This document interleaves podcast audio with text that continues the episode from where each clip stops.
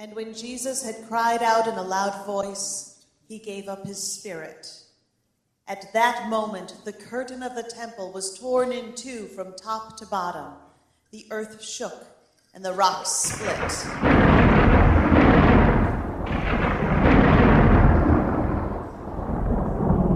When the centurion and those guarding Jesus saw the earthquake, they were terrified and exclaimed, Surely he was the Son of God.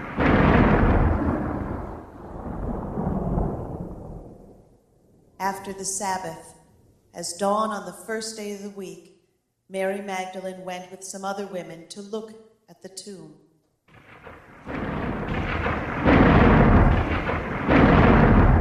There was a violent earthquake, for an angel of the Lord came down from heaven and, going to the tomb, rolled back the stone. The angel's appearance was like lightning, and the clothes were white as snow. The guards were so afraid of the angel that they shook and became like dead men. Upon seeing that the tomb was empty, the women were frightened, wondering where Jesus' body might be. The angel exclaimed, Do not be afraid, for I know you are looking for Jesus who was crucified. He is not here, he is risen, just as he said. Come and see the place where he lay. Then go quickly and tell his disciples, He is risen from the dead and is going ahead of you into Galilee. There you will see him. Now I have told you. So the women hurried away from the tomb, afraid yet filled with joy, and ran to tell the disciples. Suddenly Jesus met them. Greetings, he said. They came to him, clasped his feet, and worshipped him. Then Jesus said to them, Do not be afraid. Go and tell my brothers to go to Galilee. There they will see me.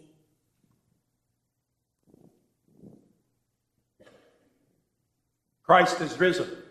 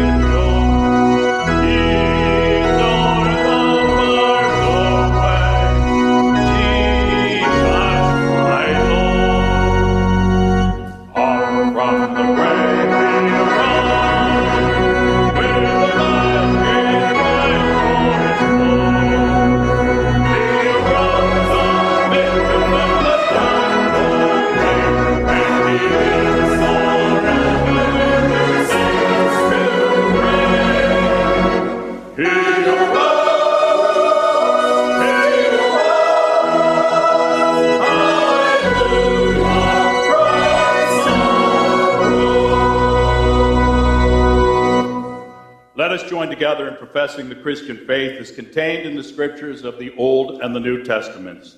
Do you believe in God the Father?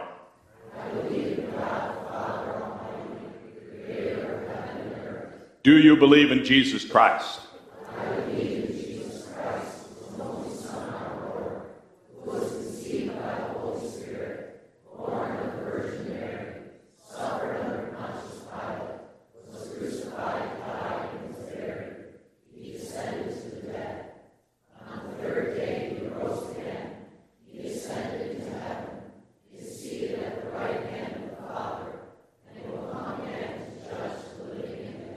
Do you believe in the Holy Spirit?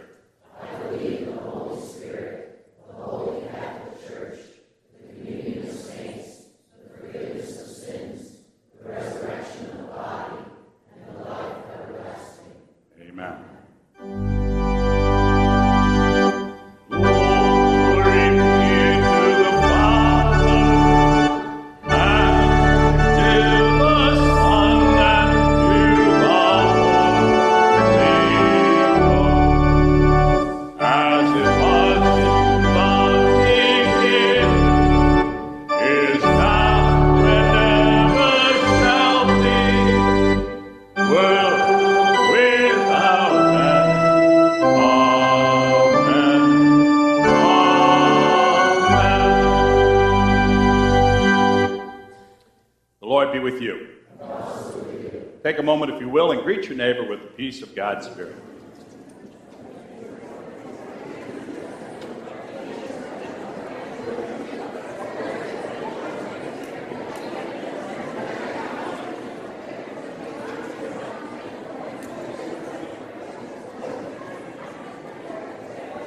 Welcome to Pendleton Center Church. This is part of our Saturday night congregation and I'd like to remind you to please fill out your friendship card and get on our mailing list, sign up for activities, list any joys and concerns, or leave a note for the staff. And if you're new to our church, we have a gift for you in the back of the sanctuary. Happy, Easter! Good morning, guys. You guys find a lot of eggs? No eggs in your house? The, the buddy just didn't do any eggs. You got baskets. Well, baskets are cool too, aren't they? How many of you got chocolate? Jelly beans? Peeps? You got a mouse?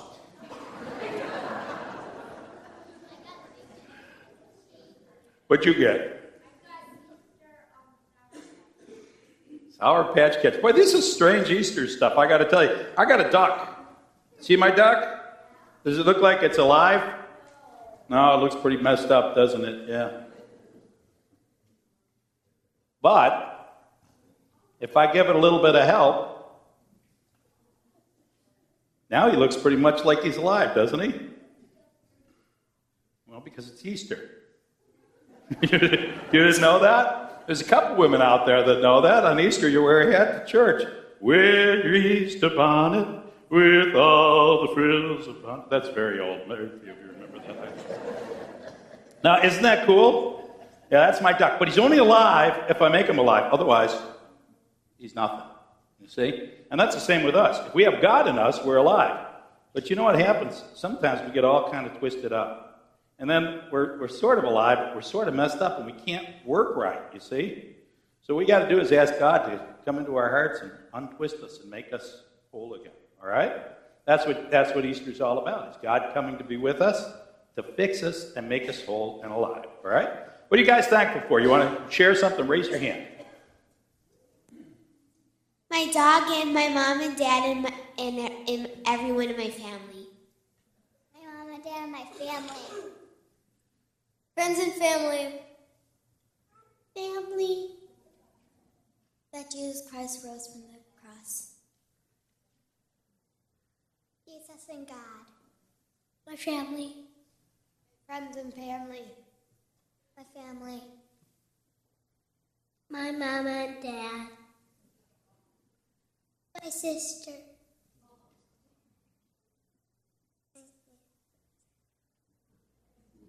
All right, let's pray, shall we? Dear Lord, we do thank you for the blessings you give to us. We thank you for Easter, for you rising from the grave, giving us parents great blessings and joy. Be with us and bless us today and always. In Jesus' holy name. Amen. The children eight and below are allowed to go out to church school. Now, the children who are eight and under, they have a program for them during the service. They will be back during communion, so be watching for them if you can.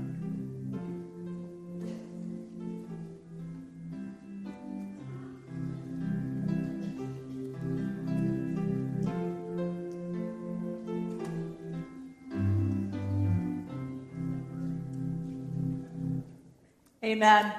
Isn't it a blessing to be here on this gorgeous, glorious Easter Sunday morning? Amen? Amen? Our God is here. Our God is risen. Our God has done everything that we need to bring us to salvation unto eternal life. There's nothing we could have done. And so, with all the blessings God has given us, we rejoice and we return back to Him a small portion of what God has so richly blessed us with as an act of worship. Let's bring our gifts, tithes, and offerings.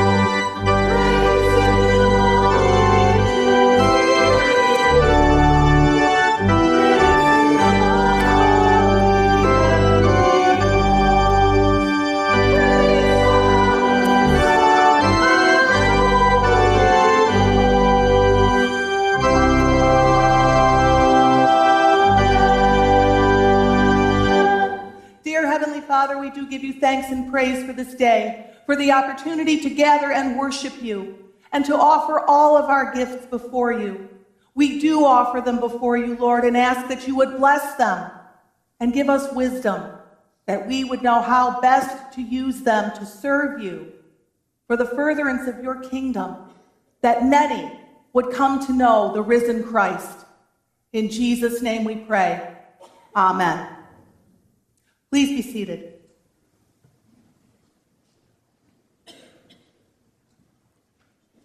Along with the joy of this Easter morning, um, we have to announce that Ian and Angela Ryman are the proud parents of a new baby boy, and um, Ian is Naomi Lasky's grandson. For those of you who don't know, I know a lot of you know Naomi, but may not realize that Ian's her grandson. Um, so, yes, Naomi's a, a great grandma, a beautiful new baby boy. We are celebrating um, that Karen Mahalski and Elizabeth Geary are recovering at home after surgery. They're doing well, and we do need to keep them in our prayers for continued recovery, but they're home. And we have Todd Spedding, who is at Buffalo General Hospital. He is recovering from surgery as well, and it's going to be a little bit before he's back to 100%. So we want to keep him and his family in our prayers as well. We know that you have many prayers on your heart as well. The Lord hears and answers all of our prayers. So let's turn to the Lord in prayer.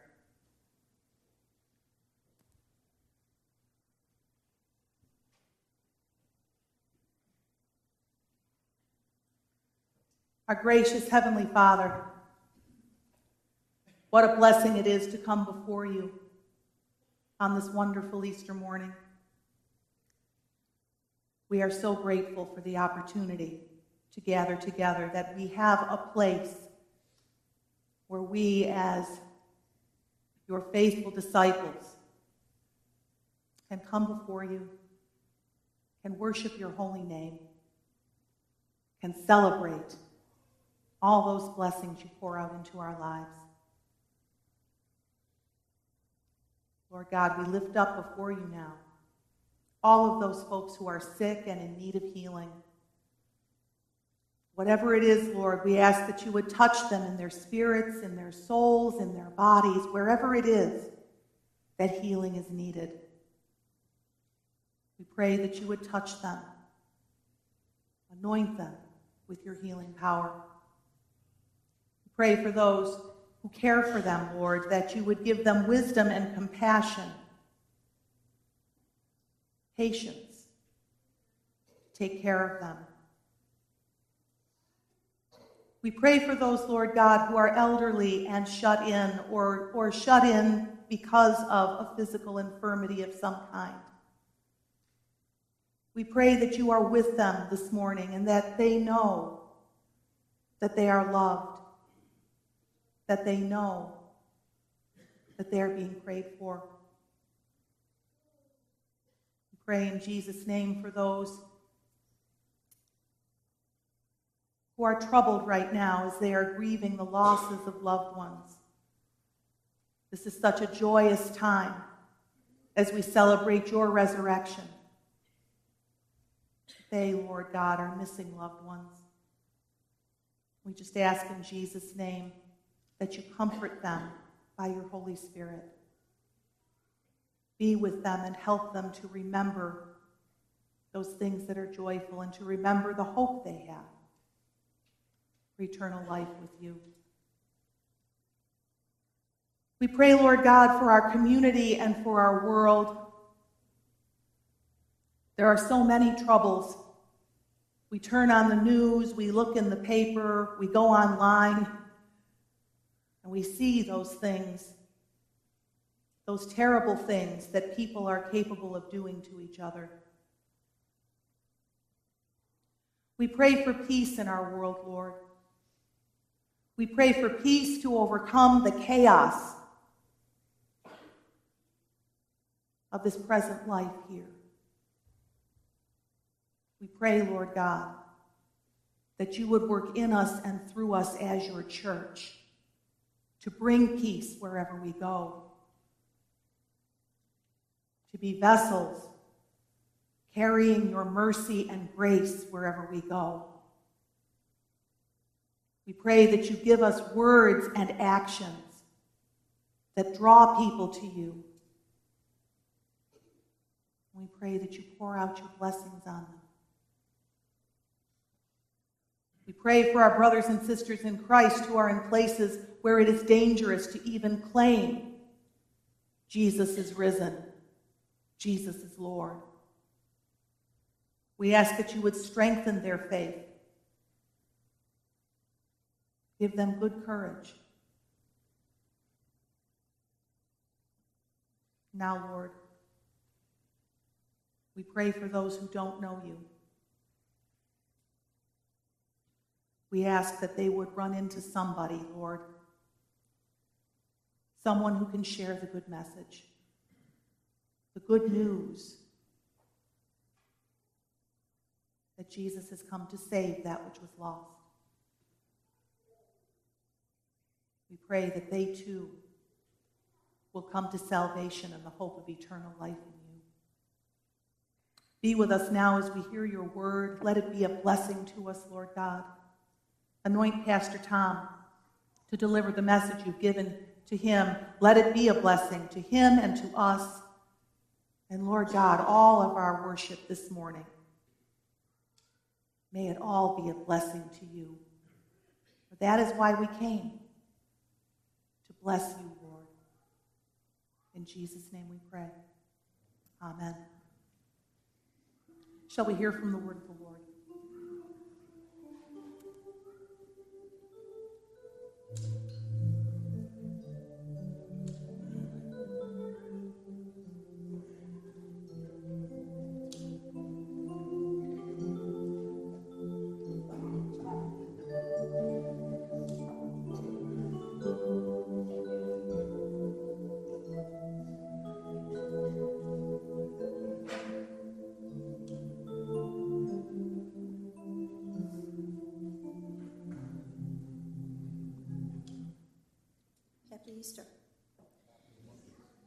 This morning's scripture is from Acts chapter 1, verses 3 through 11.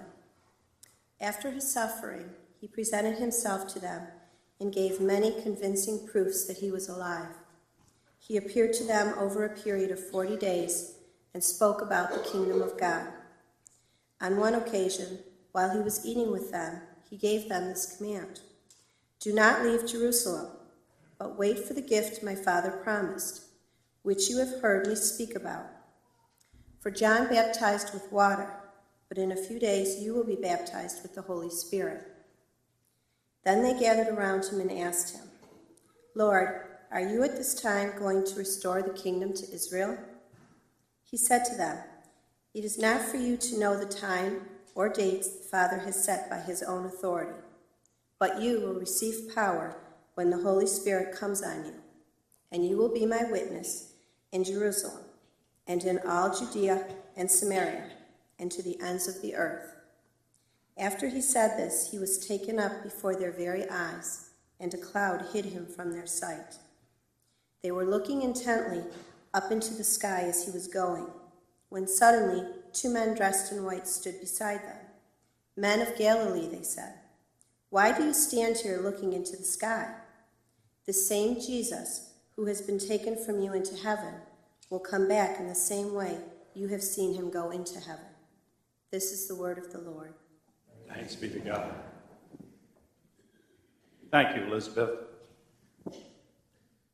This morning, we're actually starting a new sermon series looking at the book of Acts. Might seem a little strange that we're reading this passage about Jesus' ascension on the day that we're also talking about his resurrection, and that we started out with a reading of the crucifixion.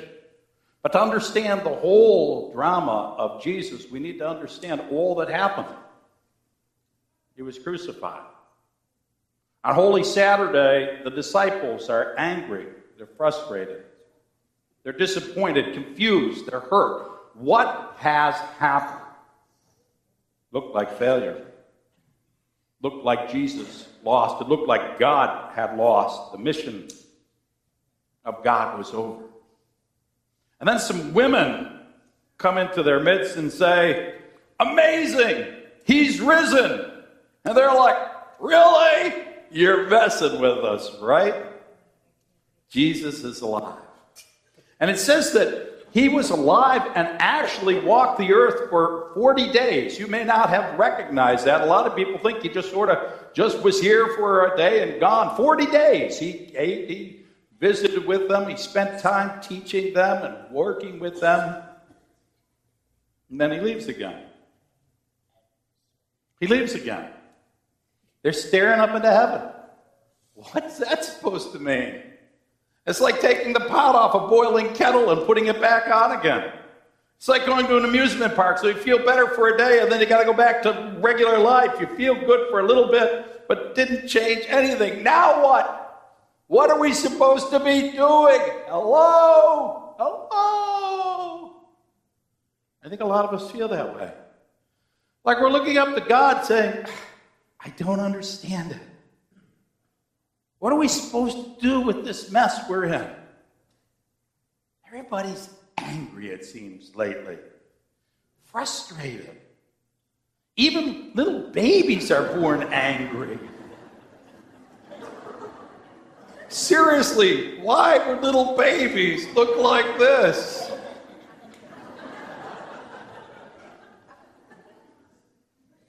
The trouble is, the babies' expressions that they wear out of some little frustrations, we wear every day. Terrorists, leaders who are fighting and trying to figure out how to destroy each other all the more treating people in this world like tools, as if they're disposable when we don't need them. Life doesn't seem fair at all. The disciples said to Jesus, Is it at this time you're going to reestablish your kingdom? You're going to, you're going to bring in your angel army and smash all the bad guys? Because that's what we want. God, get down here and take them out. Right? Just feels like we should, we should be doing this. When I was a teenager, I was angry. I was real angry. I can't even tell you today why I was angry, but I was angry. I didn't have a bad home. I didn't have a bad life. I just felt frustrated. There was a, an anger that would well up inside of me, and I'd lash out at the world with destructive things and things that, that, that were not helpful or healthy. I was telling somebody the other day, that we used to go out after Boy Scouts and create trouble. One of our favorite things was to take a cat and put it between the screen door and the inside door of a house with a dog in it and ring the doorbell. It's funny, isn't it? But not if you're the cat. And not if you're the person who's sitting in your house watching TV with the dog sitting on the floor, and all of a sudden, all chaos breaks loose, and some punk kid is out on the sidewalk laughing at you. That's what we were. We were punks. Angry, resentful. And if we got punished, we saw that as a badge of honor. Eventually, they kicked us out of Boy Scouts. I don't know if I should say that now because I signed up for the leaders to be Boy Scouts in this church. They kicked us out. They said, You guys are not representing Scouts right. That's the way we talk about it. It didn't help when we got punished, when we got grounded, when we got yelled at. It was almost like, like that just fed the anger. Problem in our culture is we're looking for all the answers in the wrong places. The definition of insanity is to keep doing the same thing over and over again, thinking we're going to get different results. If we just start another war, if we just yell a little louder, if we just put some wall, laws in place, or walls in place for that matter, if we just rip down the people who are hurting us, we'll fix it. Problem is, it's broken, and we're frustrated, and life feels terribly unfair. And we feel it from the beginning of our life. Like this. Not shoes, where'd you get them from? Yes, shoes. Where'd you get them? Trash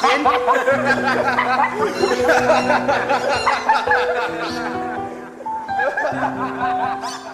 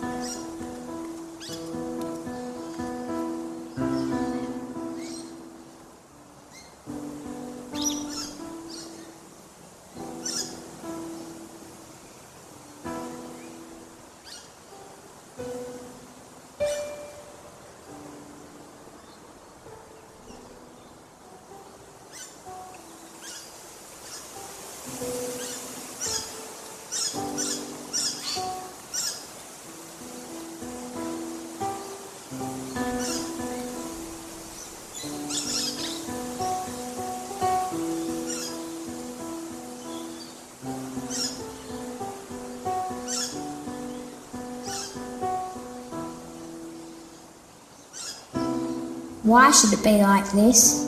I don't know. It's not fair. Yeah, I know.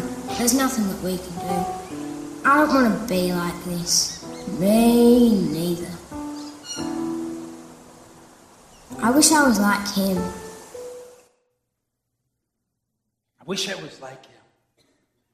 Nowadays, it's in fashion to have holes in your pants, by the way. But back in the day, my parents made me wear, wear plain pockets jeans from Penney's. Anybody remember those awful things? All the other kids had Levi's. I had these plain pockets jeans. They were awful.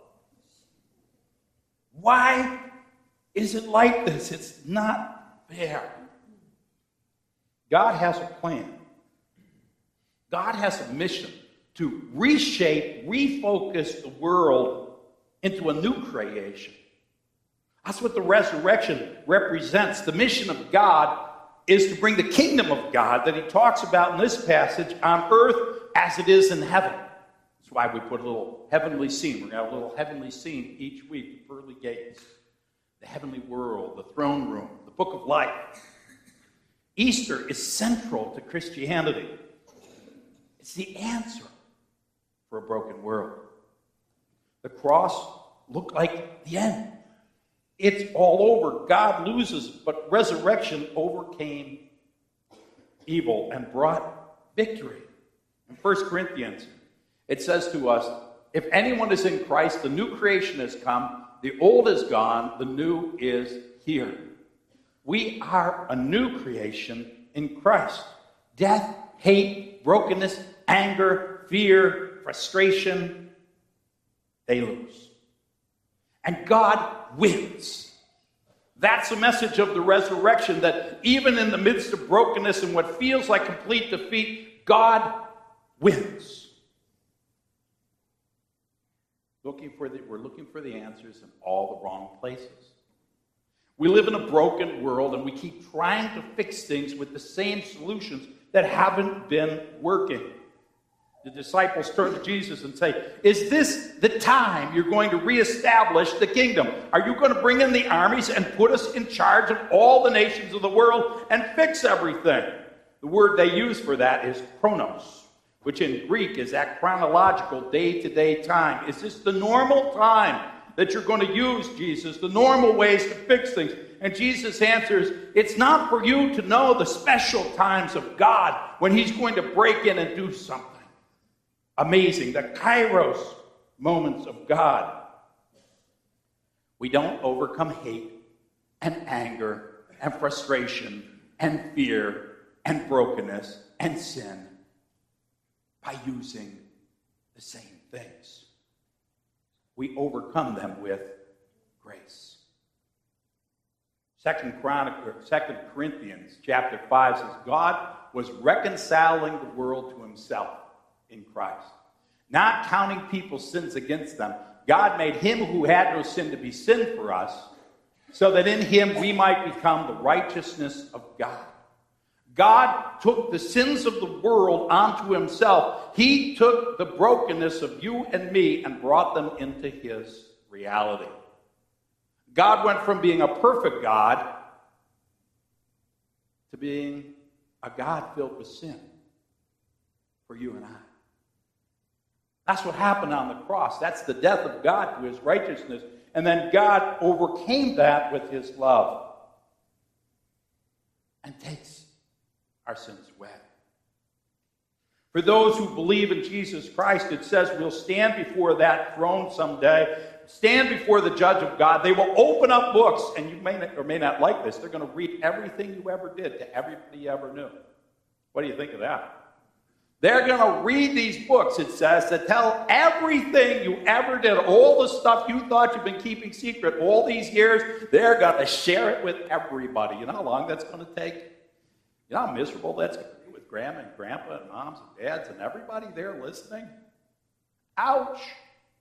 But it says there'll be another book, the book of life, and Jesus will look in the book of life, and if our name is written in that book, we will go through the pearly gates into glory. And I think, I may be wrong, I can't prove this from the Bible. Jesus will say, You don't have to read that story, God. Dad, he's okay. You don't have to tell everybody what he did wrong because we're just going to wipe that away. That's what I'm looking for. I don't know what you think, but that's grace. That's grace.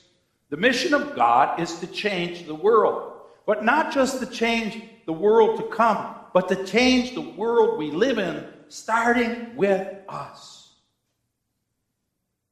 God is on a mission.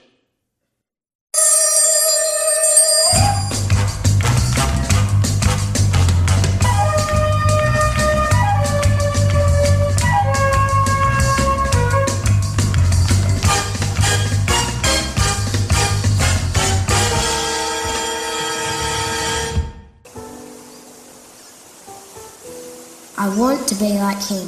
I want to be like him. I want to be like him.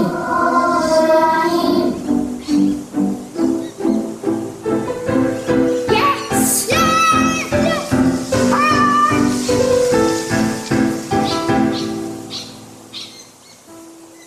Sorry to take so long, dear. Are you ready to go now?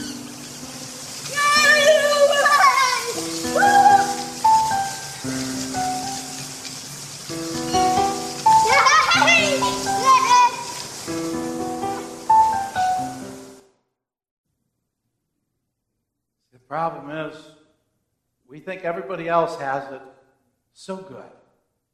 Life is so unfair, and it's us that are broken and have so many troubles. I would guarantee that most of you sitting out there have something in your life that if you could take one thing out of your life and fix it, you would give up most all the blessings you have.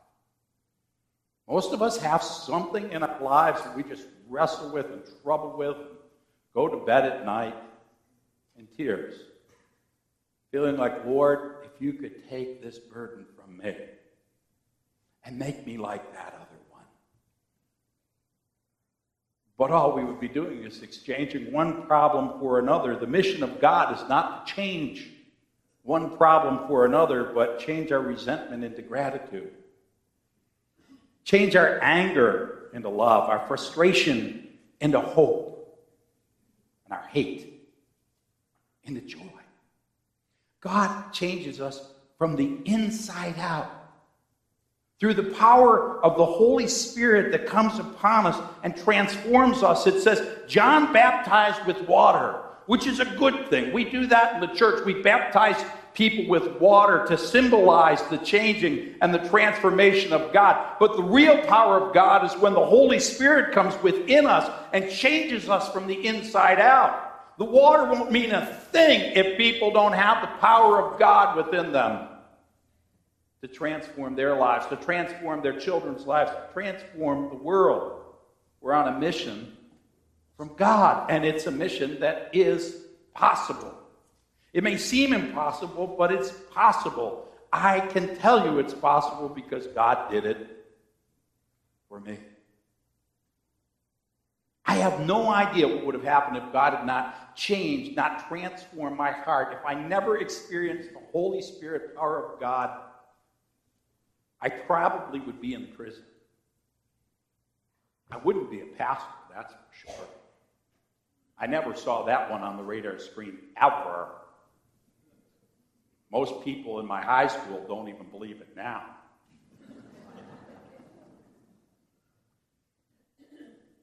I was headed for brokenness, for anger. I associated with other people angry like me. All I wanted to do was to tear down the world and then God, God in my heart, and change my acts and actions, change my attitudes. And it wasn't me, it was the power of God who opened up my eyes to see things in a way I had not seen before. And I still have God opening my eyes today. God will tell me, You can't do that. Why are you acting that way?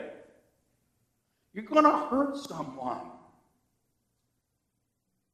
And I thank God when He shows me what's wrong with me instead of causing me to worry about what's wrong with everyone else. God changes us, and then we become part of the mission, part of the plan of God. We become blessed by God to be a blessing to this world around us.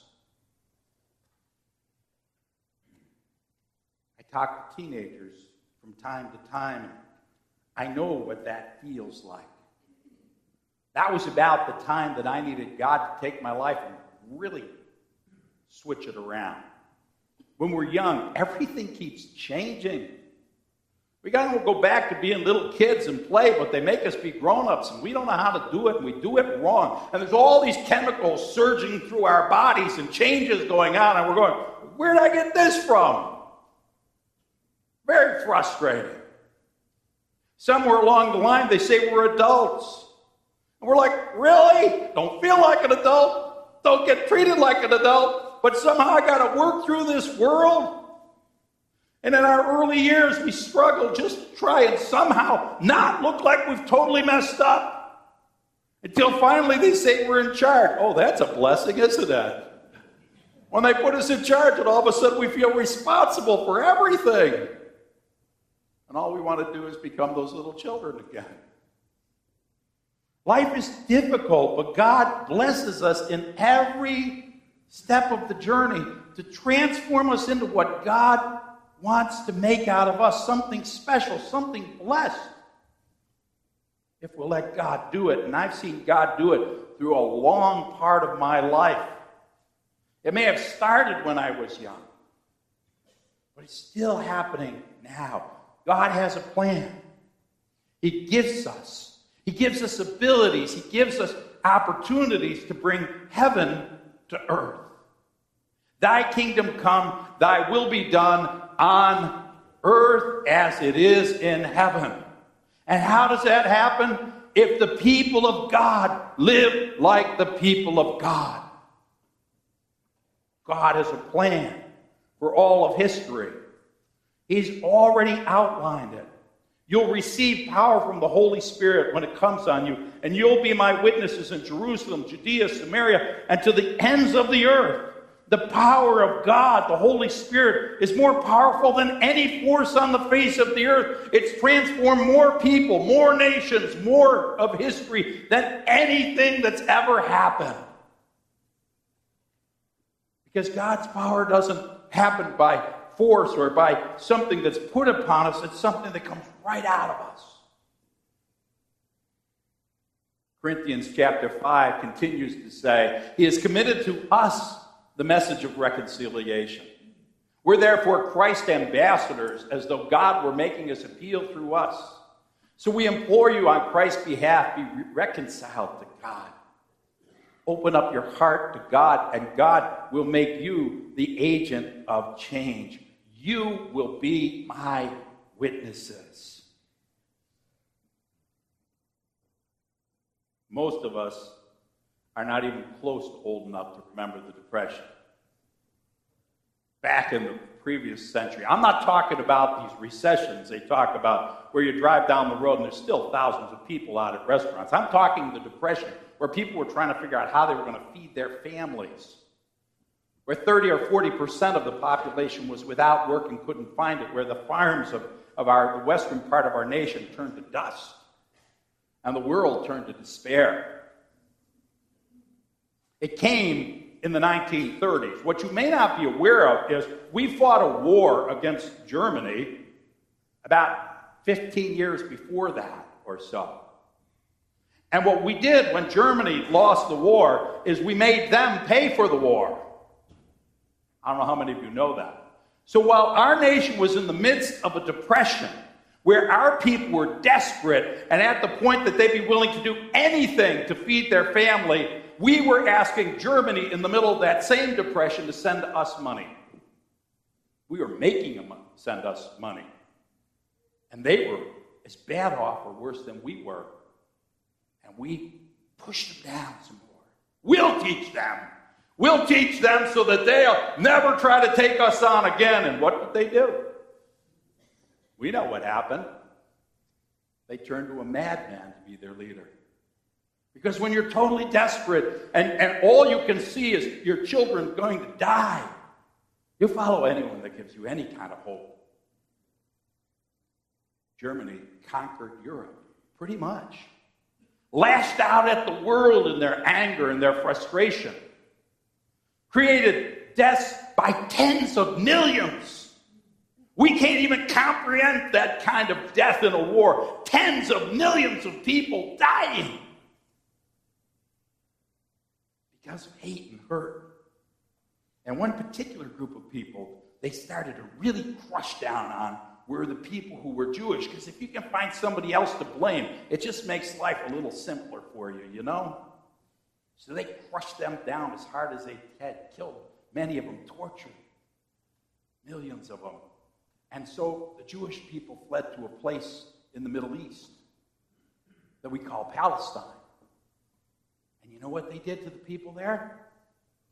They destroyed their homes, they took their fields, they crushed them and pushed them aside and said, This is our land now. Get out. We're strong enough to take it. And we've been picked on for all these years. It's not happening again. You're out of this land. It's ours now. And these people had to leave their homes, their fields, their way of life that had been their life for thousand years. Because somebody else made somebody angry that caused them to make them hurt. And now the whole region is still in flames. And we're seeing those flames come our way, aren't we? All because somebody keeps increasing the cycle of hate, of hurt, of pain. There's a fellow by the name of Father Chacour. He's the priest in Bethlehem, Palestine. And he decided he wasn't going to hate the Jewish people, he was going to embrace them and love. them. He said, Somebody's got to do it a different way. Now, I understand that there's some people you have to lock up. I, I'm not against law enforcement.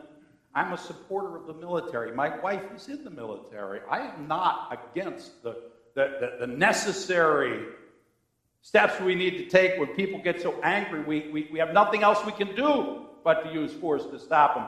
But we can't be the people of anger. We can't be the people of hate. We can't be the people who keep trying to smash somebody else.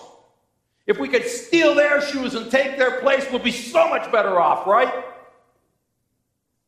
Until we realize all we've done is crippled ourselves and broken our world.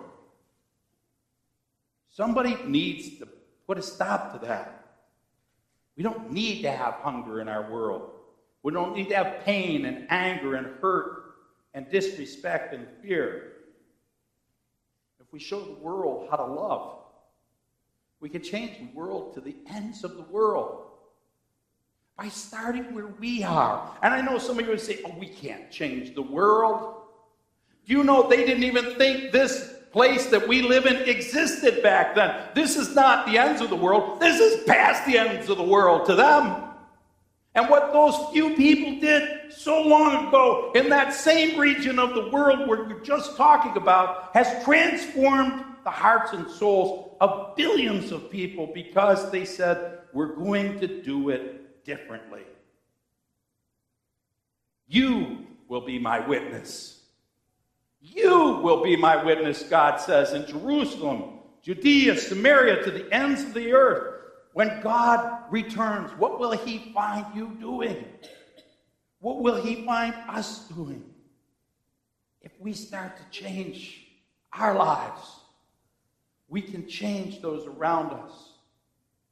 You know, they've said for years you can't change someone else. All you can do is change yourself. But when you change yourself, you change other people, the people around you. The book of life. How many want your name written in the book of life? We all do. Well, I hope you all do. All right? Someday I'll tell you about the other place. You don't want to go there. All right? How many of you know someone you want their name written in the book of life? You're given a piece of paper when you came in, or at least that was out there. If you want one, you can raise your hand and somebody will bring it around to you um, if you don't have one. What's that piece of paper for? It's very simple. We want to pray for the people you're concerned about. That may even be you. I don't want anybody to put a last name on any piece of paper. And for that matter, I don't even care if you just put an X or a T or a Z or something because you're concerned that somebody will somehow understand who you're talking about. This isn't about let's identify who we can go get. That's not the point. Please don't give us names and addresses of folks you think we ought to go after as a church. I'm not doing that. All right? We're not all going to go down Ridgeview Heights and stand around somebody's poor house and say, You're all going there. We're not doing that. All right? We're going to pray for them. And I want you to pray for them. And I want you to be mindful of them. We're going to stick them in our own books of life. Got some books up here. When you come up to the table of the Lord this morning, I'm going to invite you to just drop your piece of paper in there. And we'll pray for them. We'll pray for them and we'll keep them mindful in our hearts and in our souls. And you're the one who really has to change them by keeping them in your mind and your heart because that's what will make things happen. Timing is so important. Is this the time? They said to Jesus. Is this the time? Timing is essential. I got to tell you, yesterday uh, we had a group who, who had bad timing. They made the most wonderful little pastries and cookies and all kinds of stuff that they were going to sell at the Easter egg hunt to pay for the Easter egg hunt stuff that they were giving away. What they didn't think about was is that we were giving away cookies and candies and all sorts of stuff for free, so nobody had any reason to go out and buy their stuff. You follow? It's beautiful stuff, but nobody bought it because the timing was wrong. Timing is essential. In fact, I gave them permission, and just so you're aware why this is there, because this doesn't happen on Easter in our church.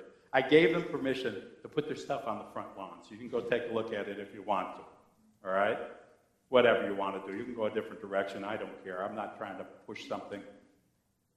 I'm saying we got to get the timing right.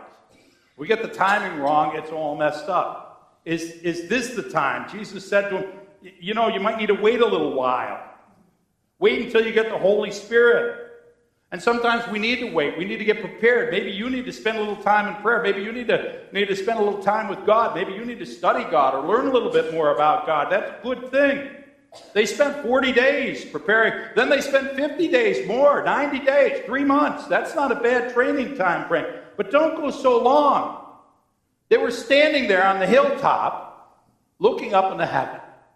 And the angel came down to him and said, Dude, get your head out of the clouds. Get to work. Go do something. Standing here watching for Jesus is not the idea. You will be my witnesses. What kind of witnesses will you be? What will God find you doing? Edmund Burke said, All that's essential for triumph to evil in our world is for good people to do nothing. The Church of Germany did nothing. It was one of the greatest and most powerful and faithful churches on the face of this, this world in the 1930s, and they did nothing. They watched as Hitler rose to power with hate and evil and nastiness. They did nothing. They did nothing. Until it was too late. There's a pastor by the name of Dietrich Bonhoeffer. He started to speak up. They threw him in prison. Somehow he got out and was able to be part of a, of a plot to assassinate Hitler. He decided, as much as it seemed wrong, as a pastor, he had to end this man. But they made their plot in 1944, and they should have made it in 1934. The time to act had passed. It was too late. I don't think we have a Hitler in our country right now. I, I, hope you're not hearing some coded messages here that I'm giving to all of you. That's not the point. We don't have anybody of that level. Study Hitler, and you'll find out we're, we don't have that, but we have that going on in the world. And it won't be long if we allow that it'll happen here. But I'm too young, but I'm too old, but I'm too busy. I'll just go to the church and hide until they come beating down the doors. You, you, you, may not have noticed, but God is gone from our culture. God isn't even a second thought. I opened up the newspaper this morning, the Buffalo Evening News. Now, for years and years and years, I mean for over a century, the banner this morning would say, Happy Easter. Do you know it barely, in one caption of a photograph, it mentioned Easter Day? That's it. They had a huge article about Dingus Day, by the way. But Easter? No. Because God is impotent, God is useless, God's people won't do anything. God's people are going to sit on the sidelines. It's Kairos time. It's time for Easter people to declare the resurrection. Amen? It's time for the people who are God's people to not sit on the sideline, but be part of the conversation, part of the discussion, part of what needs to happen, transforming the lives around us with the new creation of God, changing the world by starting in our own world. Write down a name, it could be your own name. Let's put it in the book. This isn't for publication, this is just for edification. Think about where you can start. And let's start changing the world. You and me. And I'll tell you, from my perspective, I'm going to start with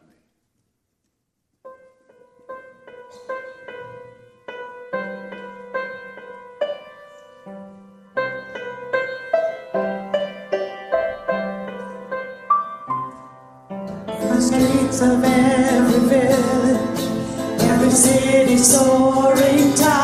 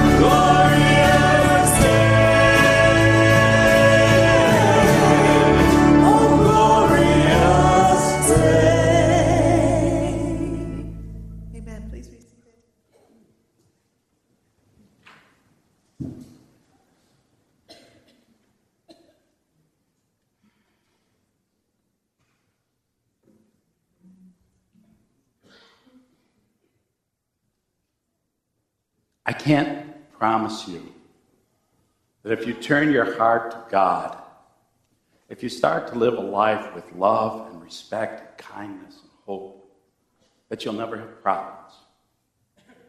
We live in a broken world. You will have problems. What I can promise you is if you live to anger and hate and hurt and meanness and vengeance, you will have a broken life now and for eternity. We need to give that up.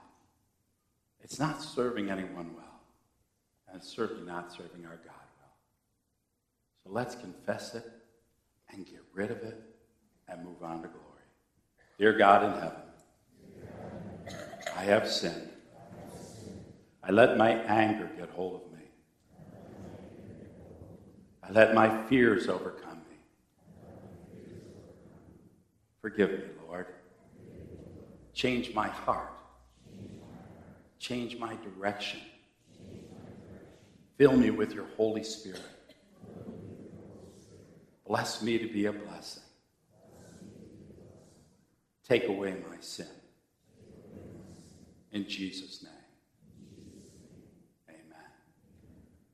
God wants your life to be filled with an amazing mission.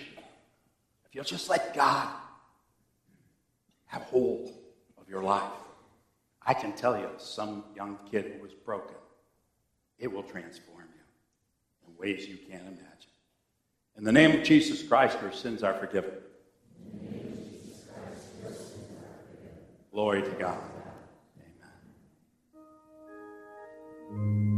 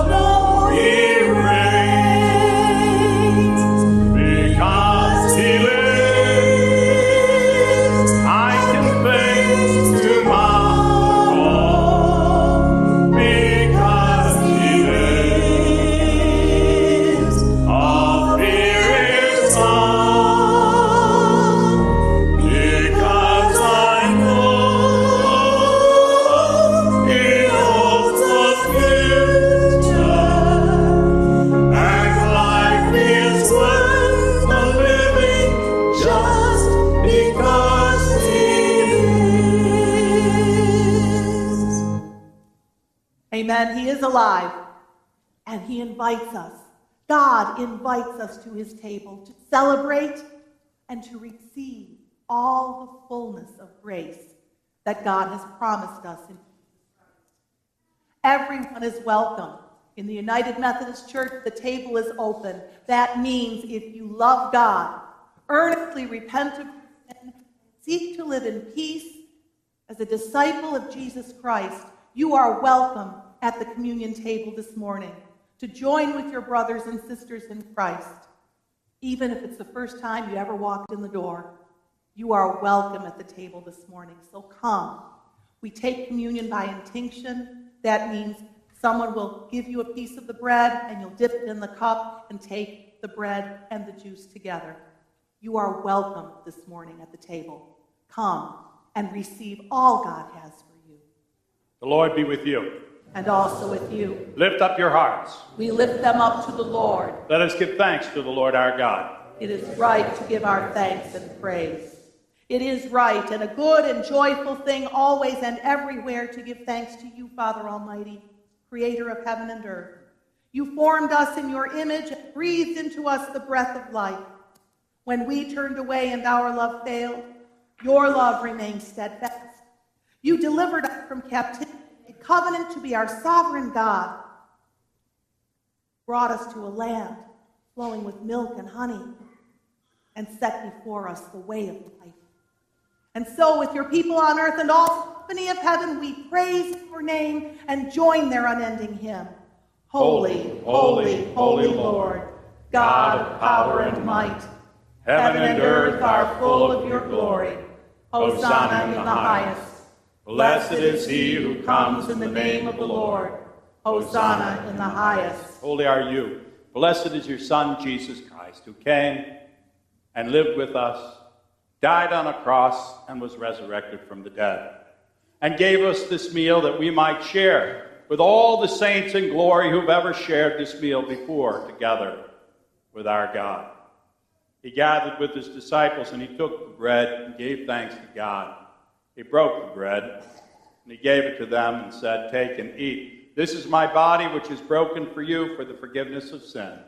Eat of this, remembering me. When the supper was over, he took the cup. He gave thanks to God, and then he gave it to his disciples. He said, Drink from this, all of you. This is my blood of the new covenant, poured out for you and for many for the forgiveness of sin. Drink of this, remembering me. And so, in remembrance of these mighty acts in Jesus Christ, we offer ourselves in praise and thanksgiving as a holy and living sacrifice in union with Christ's offering for us as we proclaim the mystery of faith. Christ, Christ has died, died. Christ, Christ is is risen, risen. Christ, Christ will come come again. again. Pour out your Holy Spirit on us gathered here. And on these gifts of bread and wine, make them be for us the body and blood of Christ, that we may be for the world the body of Christ redeemed by his blood. By your Spirit, make us one with Christ, one with each other, and one in ministry to all the world, until Christ comes in final victory and we feast at his heavenly banquet. Through your Son, Jesus Christ, with the Holy Spirit in your holy church, all honor and glory is yours, Almighty Father, now and forever. Amen. And now, as confident children of God, let us pray together as he taught us in saying, Our, Our Father, Father, who art in heaven, hallowed be thy name. Thy kingdom come, thy will be done, on earth as it is in heaven. Give us this day our daily bread, and forgive us our trespasses, as we forgive those who trespass against us. And lead us not into temptation, but deliver us from evil. For thine is the kingdom, and the power, and the glory forever and ever. Amen. Will those who are assisting with giving out communion forward at this time, please?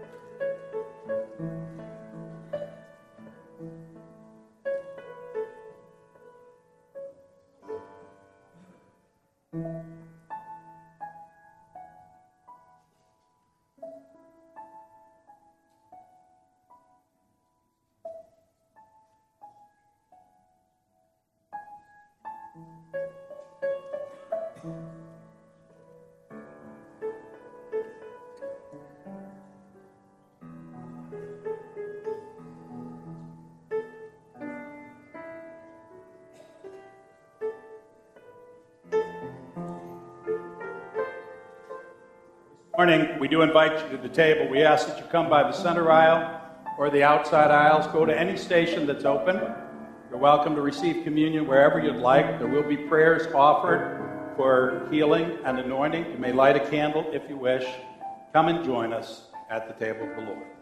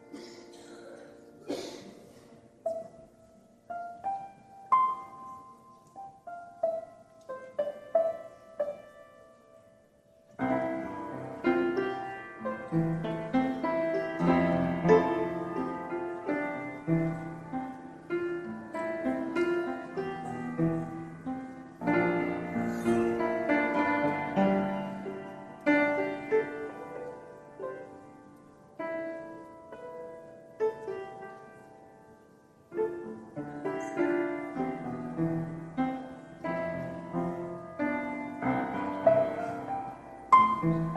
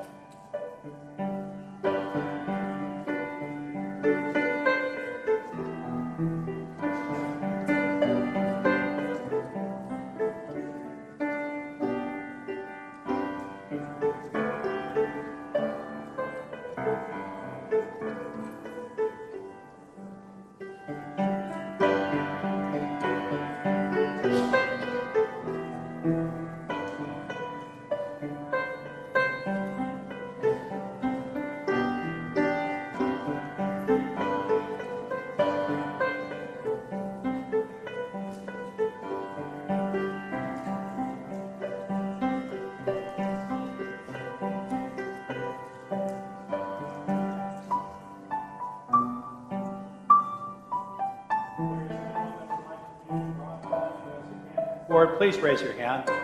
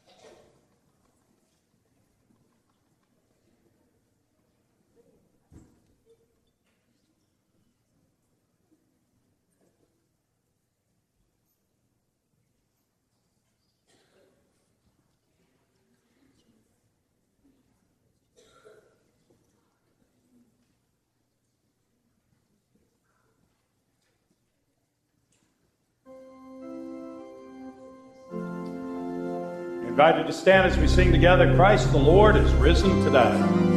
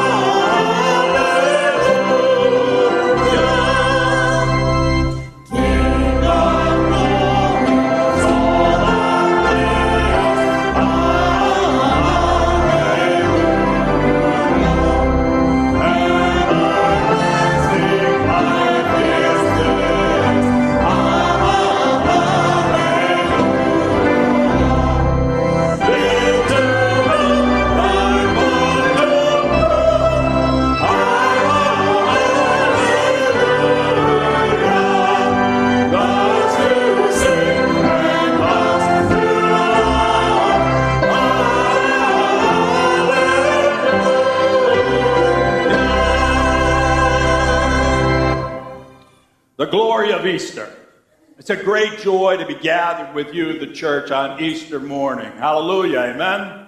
amen. It's a blessing. And yet, the church is one generation from extinction. And a generation that seems more and more to be turning a world that's turning more and more away from God, that we need to bring to God. And it isn't going to happen by saying somebody else will do it. You're on a mission from God to live as Christians in this world, to transform this world, and I believe we can change this world, not just in Pendleton, not just in Western New York, but to the ends of the earth. Amen? Amen. We have more people than they do. If they can do it, we can do it. Go out and live like Christians and be Christians to the people around you. Have a wonderful Easter dinner. Enjoy the food. Relax this afternoon. Just have the blessings of God pour over you and then get to work Monday morning. Go in His peace. Amen.